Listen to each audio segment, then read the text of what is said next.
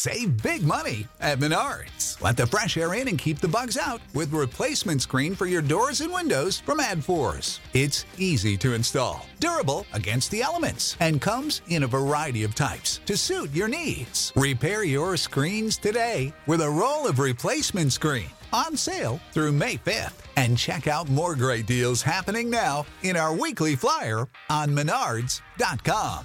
Save big money at Menards. What's the easiest choice you can make? Window instead of middle seat? Picking a vendor who sends a great gift basket? Outsourcing business tasks you hate? What about selling with Shopify?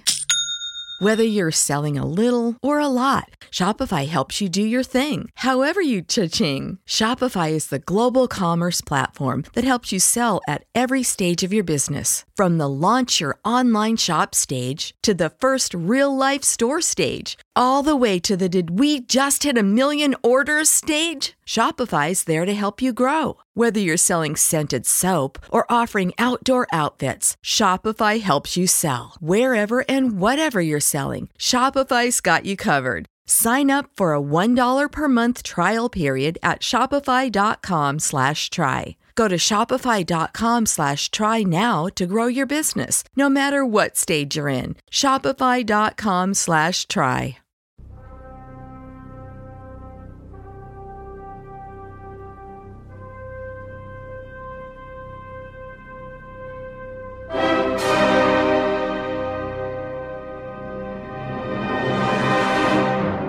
Benvenuti a una nuova puntata di Fantascientificast. Oggi, come al solito, sul ponte di comando abbiamo Matteo Mantovanelli, Claudio Serena e Omar Serafini. E oggi siamo qui col Cylon Prof che ci parlerà di... Eccoci, e beh, lo vuoi sapere subito? Lasciami un attimo di assestamento, anche perché stasera ci vorranno tutte le vostre energie esoteriche, i campi astrali per dominare la materia, dal momento che ho deciso di parlare di magia nella fantascienza. Oh. E comincerò da bravo professore facendovi una domanda. Cos'è che definisce la scienza? Noi parliamo sempre di fantascienza, ma cos'è la scienza? Lo studio della... Omar, pensa al corso dei ragazzi, su, cos'è la scienza? Ma secondo me è tutto ciò che potrebbe essere studiato e dimostrabile. Sì, avrei detto lo studio dell'universo e delle sue leggi e di come funzionano, quindi sì. Va bene ragazzi, diciamo non vi porto per le lunghe, anche perché sennò i nostri ascoltatori giustamente potrebbero cominciare ad agitarsi. In realtà sì, una delle definizioni acclarate e accertate di scienza è un po' nella ripetibilità, nella dimostrabilità, soprattutto dopo diciamo la scienza moderna viene fatta risalire a Galileo Galilei, che ha sancito questo aspetto, no? Che appunto c'è un'indagine della... qui si potrebbero fare lunghi discorsi filosofici, non li facciamo. Comunque c'è un'indagine, diciamo, dell'universo, della natura, attraverso la ragione, attraverso l'osservazione, e soprattutto che però poi viene caratterizzata dal fatto che è possibile in maniera sperimentale come dire, ripercorrere determinate leggi che si sono scoperte e condividerle in maniera dimostrabile di fronte a tutti, condividerle, ripeterle e far vedere che appunto queste leggi in maniera trasparente, senza meccanismi strani, senza che intervengano diciamo condizioni speciali, sono ripetibili. Quindi la scienza fondamentalmente si fonda su questo. Ma allora, in realtà, no? La fantascienza è evidentemente una estrapolazione di questo, no? È un'indagine della mente umana che fa in qualche maniera anche una proiezione, a partire dalla nostra esperienza di scienza, fa una proiezione di quello che potrebbe diventare la scienza, quello che l'universo potrebbe riservarci, le leggi, no? Quanti romanzi di hard sci-fi in realtà partono dal presupposto di aver scoperto una nuova legge, una nuova forza, eccetera eccetera. Beh, allora perché la magia non dovrebbe ricadere in questo campo? E infatti se uno poi si fa un po' di giri nella fantascienza diciamo più bella di tutti i tempi, trova molto spesso grandi autori che propongono questo tipo di interpretazione. Qui si è fatto un dibattito abbastanza forte, se poi questo, quando si parla di magia in qualche maniera si è scivolati per forza nel fantasy, siamo per forza nell'ambito di Harry Potter, Anche se anche Harry Potter, se non ricordo male, c'è stato un romanzo della Rowling che ha vinto il premio Hugo. Devo verificare. Cari, penso proprio di sì. Sì? Posso sbagliare clamorosamente, ma penso proprio di sì. In realtà c'è questa contaminazione, quindi questa sera, senza ulteriori indugi, vi proporrò un fuoco di fila di grandissimi autori che hanno tematicamente affrontato questo concetto della magia che diventa scienza, ovvero di universi, di mondi, di situazioni nelle quali si dimostra che in fondo la magia, laddove ci siano delle leggi dimostrabili e ripetibili, o universi nei quali queste leggi possono essere applicate in maniera sperimentale, allora la magia a tutto titolo diventa una scienza. In realtà questo ci darà anche l'occasione di richiamare alcuni grandi autori citati nei miei precedenti interventi. Uno fra tutti, vi ricorderete certamente il ciclo di Harold Shea, mannaggia, ma io ho dei problemi di memoria. Vi ricordate lo stregone, il castello d'acciaio di Sprague de Camp, che ho già una volta citato, dove la magia in realtà è vissuta attraverso il passaggio in universi paralleli, un passaggio in questi universi paralleli che avviene attraverso la forse più formale delle matematiche, che è la matematica della logica, no? E in cui quindi di fatto è proprio questo il presupposto, no? Che attraverso una scienza a tutti gli effetti si riesce a fare un viaggio in universi paralleli nei quali vigono, nei quali funzionano le leggi della magia. Ma siccome di Harold Shea e del Castello d'acciaio abbiamo già parlato, io voglio cominciare stasera con un grandissimo della fantascienza a cui abbiamo dedicato anche un intervento appunto su Fantascientificast, che è Paul Anderson, citando e suggerendo la lettura del suo ciclo di Otherworlds e in particolare di Operazione Caos e Operazione Luna, che sono i due romanzi che compongono questo breve ciclo, che sono separati da una ventina d'anni, forse qualcosina in più. Il primo, Operazione Caos, è stato scritto nel 1971, se non vado errato, e Operazione Luna invece è molto più recente, deve essere del 1998. Questo si aggancia anche a un recente intervento, quello che abbiamo fatto sulla fantascienza legata anche alla presenza di esseri mitici e misteriosi, in particolare abbiamo fatto la puntata sui vampiri, perché in Operazione Caos la situazione che ci troviamo ad affrontare è quella di un universo parallelo nel quale appunto la magia, innanzitutto l'esistenza di Dio è provata scientificamente. Quindi ecco, non c'è più questo dubbio, esiste un essere supremo scientificamente dimostrato. L'autore è molto particolare nella sua, si capisce che è il Dio cristiano, ma questa cosa viene un po' sfumata con una contaminazione con le altre religioni, tant'è vero che in realtà lo scenario è quello di una seconda guerra mondiale alternativa, indovinate un po', tra gli Stati Uniti d'America e il califfato islamico. Tanto questo vale la pena di andarselo molto sul pezzo, vale la pena di andarselo a rileggere anche solo per questo. E questa seconda guerra mondiale viene combattuta in questo mondo, in questo universo parallelo nel quale tutte le leggi della magia sono leggi scientifiche e dove appunto l'esistenza di esseri sovrannaturali, di Dio, di un ordine diciamo etereo delle cose è appunto oggetto di scienza. La guerra ovviamente è una guerra combattuta a suon di magia e ci sono all'interno della storia i protagonisti che fanno parte, che appartengono appunto a tutte le categorie che ci possiamo immaginare. In particolare il protagonista principale è un lupo mannaro, un mutaforma. È estremamente interessante anche la descrizione appunto tecnica della capacità del mutaforma di trasformarsi in lupo mannaro e l'applicazione di alcuni stereotipi tipici di questo tipo di situazione. Per esempio il lupo mannaro ovviamente diventa lupo mannaro con la luna piena, giusto? Mm-hmm. Ma in questo romanzo, per rendere la cosa assolutamente controllabile, gli scienziati sono riusciti a sintetizzare delle fialette di luce di luna che consentono al nostro protagonista di decidere lui quando vuole trasformarsi. Infatti, in quanto lupo mannaro, durante azioni belliche. In realtà è una specie di il nostro protagonista è una specie di mix tra agente speciale, soldato, spia, eccetera eccetera. Il fatto di potersi trasformare in lupo mannaro gli dà tutte le caratteristiche classiche del lupo mannaro, una quasi invulnerabilità, eccetera, una sorta di superpoteri, è una sorta di superpoteri o comunque di poteri superiori a quelli dell'essere umano. Ricordo questa cosa della Pianeta di Luna, visto che stai facendo il mix tra magia e fantascienza classica, a me viene in mente le fialette di stelle di Galadriel, però del Signore degli Anelli. Ma in realtà, appunto, la cosa molto interessante è proprio questa capacità degli autori. A me piace tantissimo questo specifico romanzo, e un po' questa caratteristica si ritroverà in tutti quelli che citerò.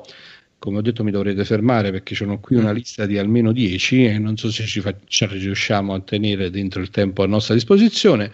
La caratteristica fondamentale, dicevo, è proprio quella di riuscire a contaminare aspetti realistici e, diciamo, di similitudine con quella che noi nel nostro sentire consideriamo scienza, questa ripetibilità, questo fatto di poterla in realtà gestire con la tecnica. Ecco perché poi un altro ragionamento interessante è quello di capire il legame tra la scienza e la tecnica, cioè la capacità poi di manipolare il nostro universo attraverso le leggi della scienza con la nostra, diciamo, appunto, capacità tecnologica.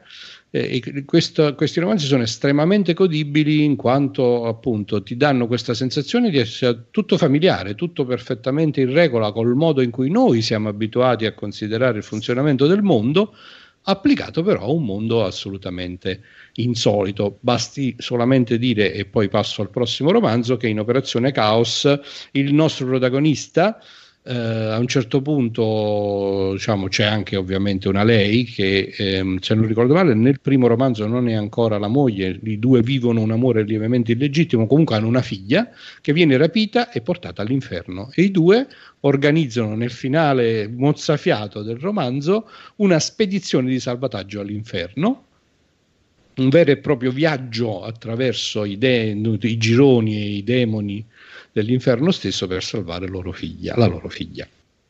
Bene, possiamo passare avanti, rimanendo nel genere di questo tipo di avventura, questo tipo di ambientazione, e possiamo fare una specie anche di introduzione generale alla problematica, perché pensate che c'è stato uno studioso molto serio, Sir James Fraser, che viene considerato il capostipite del concetto moderno di antropologia, che ha pubblicato un'opera epocale su, appunto, che è stata quella la base fondamentale dell'inizio degli studi antropologici, e che ha proprio a tema il concetto di magia. E Sir James Fraser, mi sembra il titolo si chiama Il Ramo d'Oro. La sua opera di riferimento è un vero e proprio, non è un romanzo, è un'opera scientifica. Lo cito perché di fatto introduce le leggi fondamentali della magia, che sono delle leggi simpatetiche, sostanzialmente una legge di similarità e le leggi di contatto. Cioè sostanzialmente l'idea che, appunto, sia possibile attraverso la prossimità degli oggetti, attraverso opportuni rituali e così via, sfruttare questi principi di similarità, un po' alla voodoo, no? Il fatto della bambolina voodoo che, purché contenga qualcosa che è appartenuta al soggetto e sia fatta in maniera da assimigliargli, può operare di fatto come se fosse, no, un simulacro sul quale le azioni che vengono compiute si ripercuotono sui malcapitati, in quel caso del voodoo. Questi concetti fondamentali, quindi queste idee di leggi di riferimento, sono poi, appunto, state sostanzialmente prese ad ispirazione in tantissime situazioni. Un romanzo che a me piace tantissimo, di un autore non molto noto, Christopher Stasheff, si intitola Stregone suo malgrado, ed ancora una volta è un mix di fantascienza, fantasy e questa idea che la magia possa seguire determinate leggi. L'incipit del romanzo di Stasheff è effettivamente della più pura fantascienza. C'è un astronauta in viaggio su un'astronave interstellare governata da un'intelligenza artificiale, e l'intelligenza artificiale fa qualche pasticcio con le coordinate e l'astronave precipita su un pianeta dove comincia una sarabanda di avventure che ruotano appunto intorno a quest'idea del fatto che su quel pianeta, in quel mondo, le leggi della magia funzionano, e il fatto che il nostro protagonista sia caduto dal cielo con un'astronave lo fa scambiare per uno stregone, stregone suo malgrado, e comincia questa avventura nella quale lui riesce a scoprire che applicando i principi metodologici della scienza, questa idea della ripetibilità, questo fatto di aver scoperto una legge e provare a riapplicarla in varie situazioni, gli rendono possibile diventare effettivamente uno stregone. Naturalmente c'è anche una bella storia e avventura d'amore, è un romanzo che conserva un tono abbastanza fresco, si alterna per la verità, è un romanzo abbastanza lungo, ci sono anche un po' di punti più lenti e un po' di riflessioni parafilosofiche, ma complessivamente rimane estremamente interessante. Un grandissimo della fantascienza che abbiamo già citato in altre puntate di Fantascientificast, che è David Brin, ha esordito praticamente con la sua carriera di narratore con The Practice Effect, che è un romanzo basato sull'idea che appunto ancora una volta in determinate circostanze, in un determinato universo parallelo, no? Le leggi della magia siano leggi scientifiche, e in particolare ce n'è una che è la legge appunto del contagio e dell'utilizzo, che si fonda sull'idea che un po' opposta a quella che è invece la nostra esperienza quotidiana, che quando lavori con qualcosa, che l'uso di qualcosa invece di usurare l'oggetto stesso lo rende sempre più adatto al compito che svolge. È un po' come se tu utilizzi un coltello per tagliare i salami, dopo un po' quel coltello diventa uno strumento magico in grado di affettare perfettamente tutti i salami dell'universo. Scusatemi questo paragone non particolarmente aulico, però è l'ora, insomma c'è un po' di fame. Anche questo è un romanzo molto molto molto interessante e divertente. Finora mi sono mantenuto in un ambito in cui la magia effettivamente funziona, la magia è vera magia, ma non dimentichiamoci che un'altra famosissima legge della fantascienza è la legge di Clark, no? Che è quella che dice che in realtà qualunque tecnologia sufficientemente sofisticata e sufficientemente sviluppata può apparire magia agli occhi di qualcuno che invece e più indietro nella scala, diciamo, dell'evoluzione scientifico-tecnologica, no? E questa sostanzialmente è l'idea che la magia è una tecnologia così avanzata che noi non riusciamo a distinguerla e a interpretarla in quanto tale.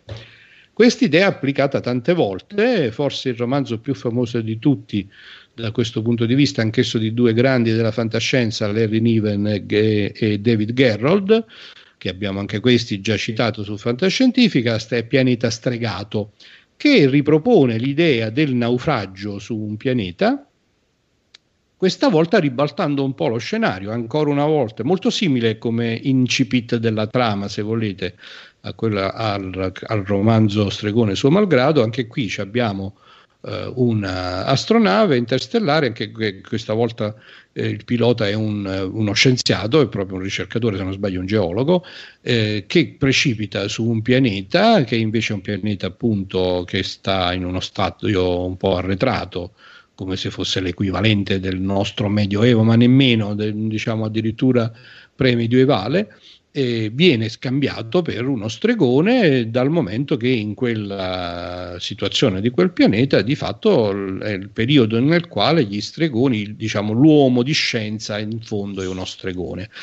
Pianeta Stregato è estremamente divertente perché ovviamente parte dall'idea che la magia, così come la stavamo citando prima, invece non esiste, è tutto basato sulla nostra normale percezione della scienza, ma si scatena una lotta di gelosia tra lo stregone della tribù presso la quale è precipitata l'astronave, e anzi non precipitata, l'astronave in questo caso a terra sostanzialmente, ed è proprio da questa gelosia che scatta tra lo stregone del villaggio e il nostro ricercatore scienziato che deriva tutta la storia del romanzo stesso, in quanto lo stregone riesce con le sue magie di fatto a sabotare l'astronave dello scienziato, la quale esplode. Il nostro scienziato si ritrova solo sul pianeta ed è costretto a sua volta, per sopravvivere, a improvvisarsi stregone.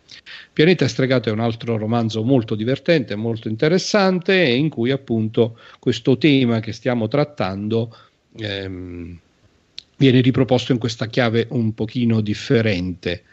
L'idea di una tecnologia che si è trasformata in magia è presente in un altro ciclo famosissimo, che è il ciclo della Terra Morente di Jack Vance. Mm-hmm.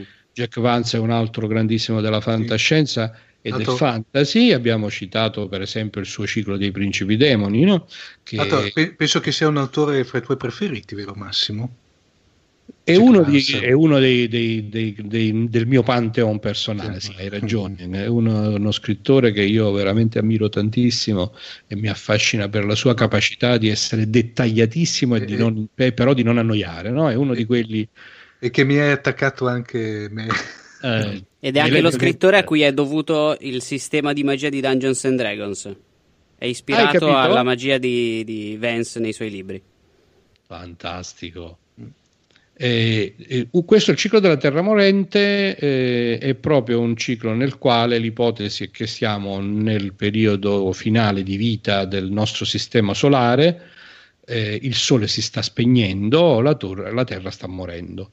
In questa ambientazione un po' cupa, la magia a tutti gli effetti è il risultato di una incredibile evoluzione tecnologica avvenuta nel corso dei millenni, e quindi fondamentalmente l'autore suggerisce continuamente che quello che oggi è magia, quello che nell'ambientazione contemporanea del romanzo è magia basata su rituali, sulla ripetizione di determinate pratiche e determinate parole secondo canoni molto rigidi, in effetti non è nient'altro che l'esito finale di tecnologie estremamente sofisticate di cui si è persa la memoria.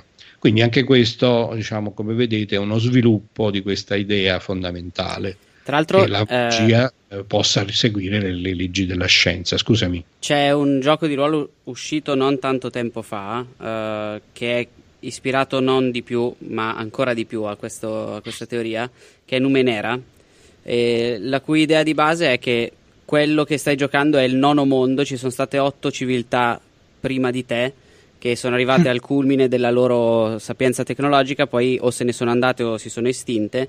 La teoria del palloncino. Nessuno è più in grado di vedere e capire che cosa sono le nanomacchine, però sostanzialmente fanno quello che farebbe un mago dei racconti, per cui puoi usarle per modificare il mondo intorno a te e viene vista come magia, ma sono i reperti tecnologici di questi 8 mondi precedenti. Scusami Claudio, ma è ambientata, questo universo qua è ambientato sulla Terra o su un pianeta non ben precisato? È ambientato sulla Terra, ma in 1 miliardo di anni avanti nel futuro. Eccoci, okay. Vedi che tornano queste grandi ispirazioni. Sì. Questo è fantastico, bellissimo. Dunque, allora, io posso continuare ancora per almeno un paio d'ore, ma penso che ormai abbiamo capito a questo punto che il tempo si sta esaurendo. Voglio concludere alla grande con un altro dei miei grandissimi, degli scrittori che stanno nel mio cuore, che è Fritz Leiber, che ha scritto questo romanzo che si intitola in inglese Conjure Wife e che è stato tradotto in italiano, credo, Brucia, strega, brucia o qualcosa del genere. Ombre del Male, scusatemi, ecco che ho ritrovato la nota che mi ero preso. È stato tradotto Ombre del Male, è stato edito sia dalla Nord che nella collana di Urania, che ancora una volta è una variazione sul tema. Questa volta c'è ancora l'incontro tra la scienza e la magia, e il tentativo, diciamo, da parte della scienza di dire che la magia non esiste. Questo incarnato in un matrimonio, uno scienziato sposa una donna e Conjure Wife scopre che la moglie è una strega. Si accorge che è una strega perché, sai, trova, che so, sul suo tavolo di toilette trova una fialetta contenente dei capelli però che sono, cioè sai, quelle tipiche appunto, no, pozioni delle, allora prova a convincere la moglie e dice no, ma guarda, la magia non esiste, quindi sei tu che ti sei suggestionata, che ritieni che poi facendo questi, che è un fatto tutto psicologico, insomma. Da qui parte una storia bellissima. Leiber è un altro di questi scrittori che riesce a mischiare ironia, avventura in una maniera veramente sofisticata. Parte un'avventura, una storia bellissima nella quale infatti lo scienziato di fatto scopre che la magia esiste e come, convince la moglie a rinunciare ai suoi poteri e immediatamente viene bersagliato da una serie di catastrofi, perché scopre che in effetti di streghe ce ne sono tante e che si fanno la guerra l'un l'altra, e che il fatto che la moglie abbia rinunciato ai propri poteri li espone alla catastrofe totale, perché tutte le streghe che in precedenza si combattevano, no? E che la moglie era una strega molto potente, adesso sono libere di fare del male a lei e a lui nel più catastrofico dei modi. E da qui parte un'avventura estremamente simpatica, interessante, divertente, un romanzo che degnamente conclude questa grande carrellata cliffhanger. C'è un altro aspetto che possiamo esaminare a partire da questo punto di vista, che è il connubio fantascienza, magia, religione. Questo mi sarebbe interessante.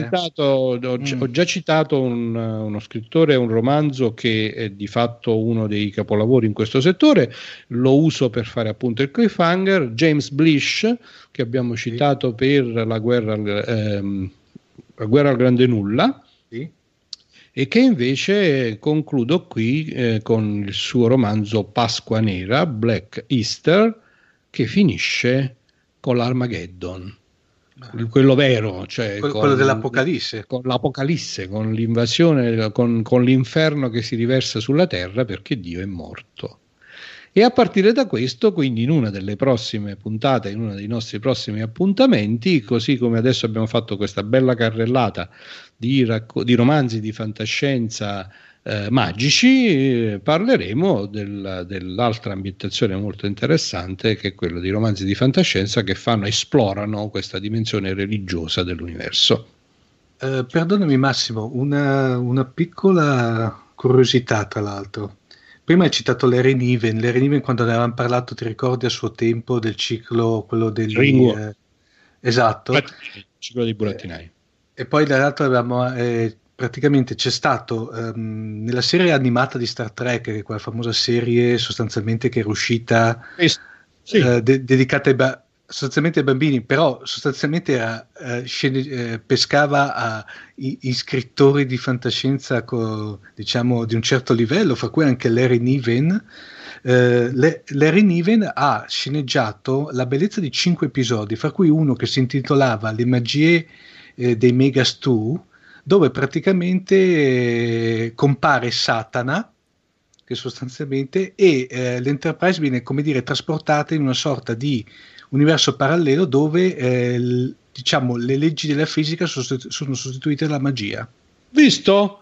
L'ho detto io che è un tema questo interessantissimo, perché effettivamente, guarda, come c'è già successo con altri argomenti, se uno si studia un po' il settore vede che i grandissimi della fantascienza in quantità abnorme si sono cimentati con quest'idea, in tanti modi, in tante maniere.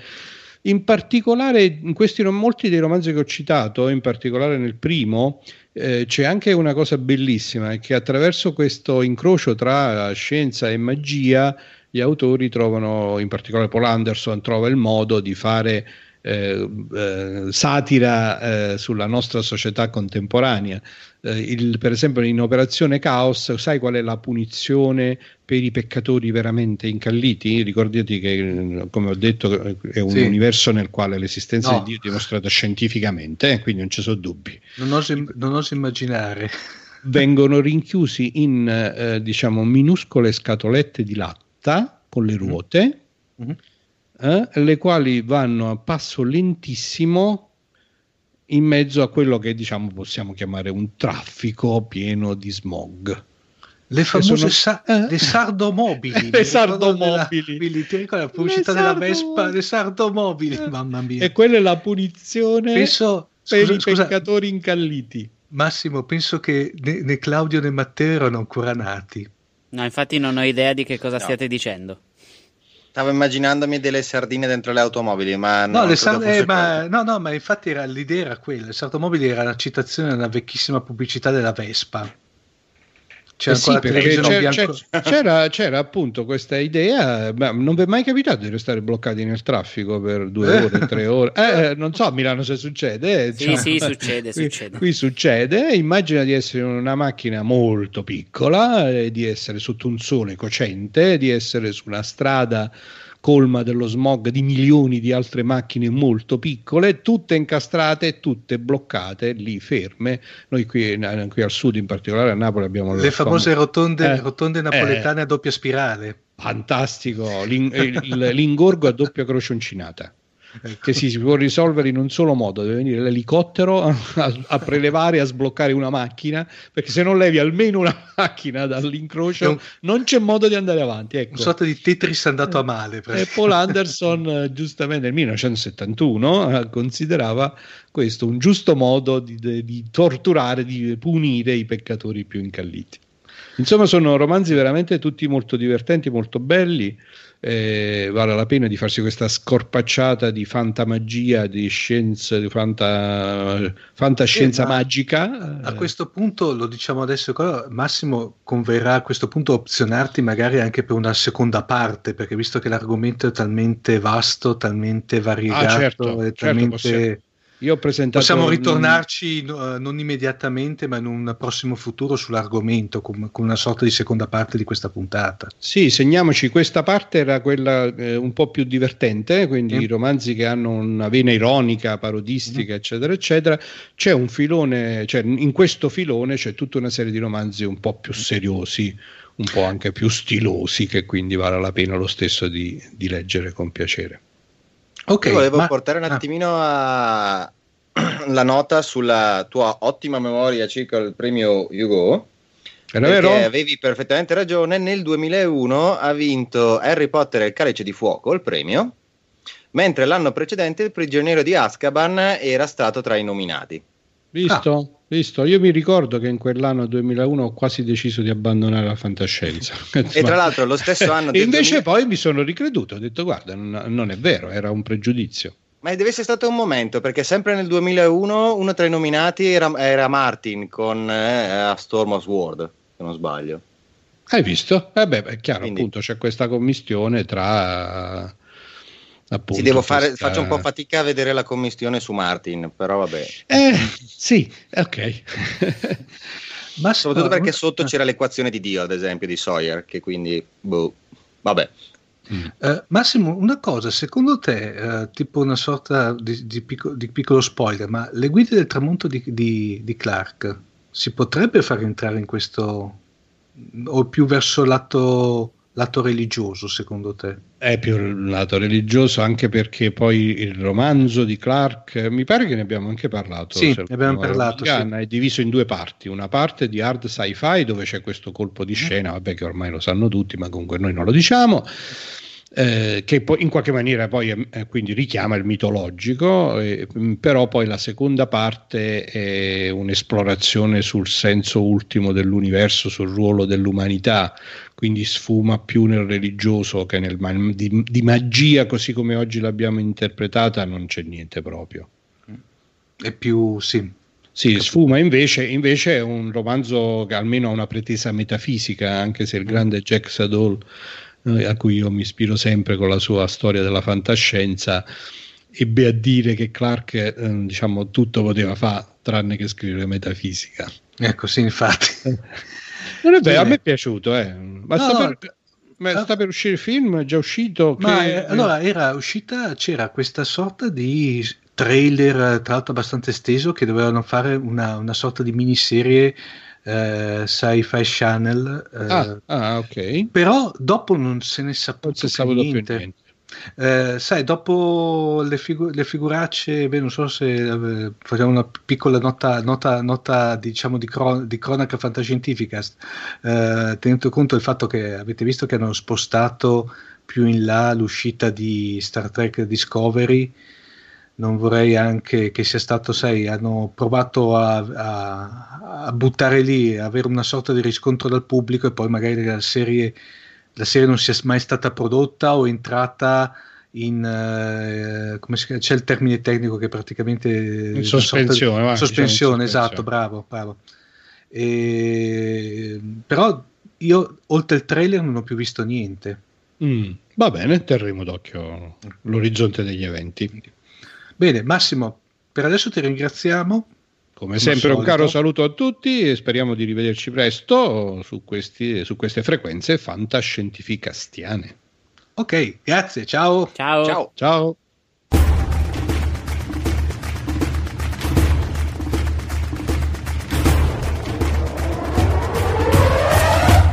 Dal ponte di comando di Fantascientificast è tutto anche per questa puntata. Fantascientificast è il podcast di fantascienza di Querti, il più grande network di podcast in Italia. Trovate tutti gli episodi su fantascientificast.it e su querti.it, dove potete anche associarvi al nostro network o fare una donazione usando il tasto apposito che trovate all'indirizzo querti.it/associati. Trovate tutti gli episodi anche su Spreaker e su iTunes, dove vi invitiamo a lasciare una recensione e un voto a 5 stelle. Se volete scriverci potete farlo su Twitter, dove ci trovate come @fantascicast, su Facebook alla pagina facebook.com/fantascientificast o potete scriverci una mail a redazione@fantascientificast.it. Omar Serafini, Claudio Serena e Matteo Mantovanelli vi augurano lunga vita e prosperità. Prescription products require completion of an online medication consultation with an independent healthcare provider through the LifeMD platform and are only available if prescribed. Subscription required. Individual results may vary. Additional restrictions apply at lifemd.com. Read all warnings before using GLP-1s. Side effects may include a risk of thyroid C-cell tumors. Do not use GLP-1s if you or your family have a history of thyroid cancer. If you've struggled for years to lose weight and have given up hope, did you know you can now access GLP-1 prescription medications through LifeMD? LifeMD is now offering eligible patients online access to GLP-1s, the breakthrough prescription medication that can help you lose body fat and weight. Listen to what people are saying. You just take your shot. It doesn't feel like you're on a diet. What I wasn't expecting it to do was to shut off the food noise. This was life-altering, and if I can do it, I feel like anybody can do it. And here's the best part. Your insurance may cover 100% of the cost of your medication. So go to TryLifeMD.com to have your eligibility checked right now. Get started today at TryLifeMD.com. That's TryLifeMD.com. When you need mealtime inspiration, it's worth shopping Kroger, where you'll find over 30,000 mouthwatering choices that excite your inner foodie. And no matter what tasty choice you make, you'll enjoy our everyday low prices, plus extra ways to save, like digital coupons worth over $600 each week. You can also save up to $1 off per gallon at the pump with fuel points. More savings and more inspiring flavors make shopping Kroger worth it every time. Kroger, fresh for everyone. Fuel restrictions apply.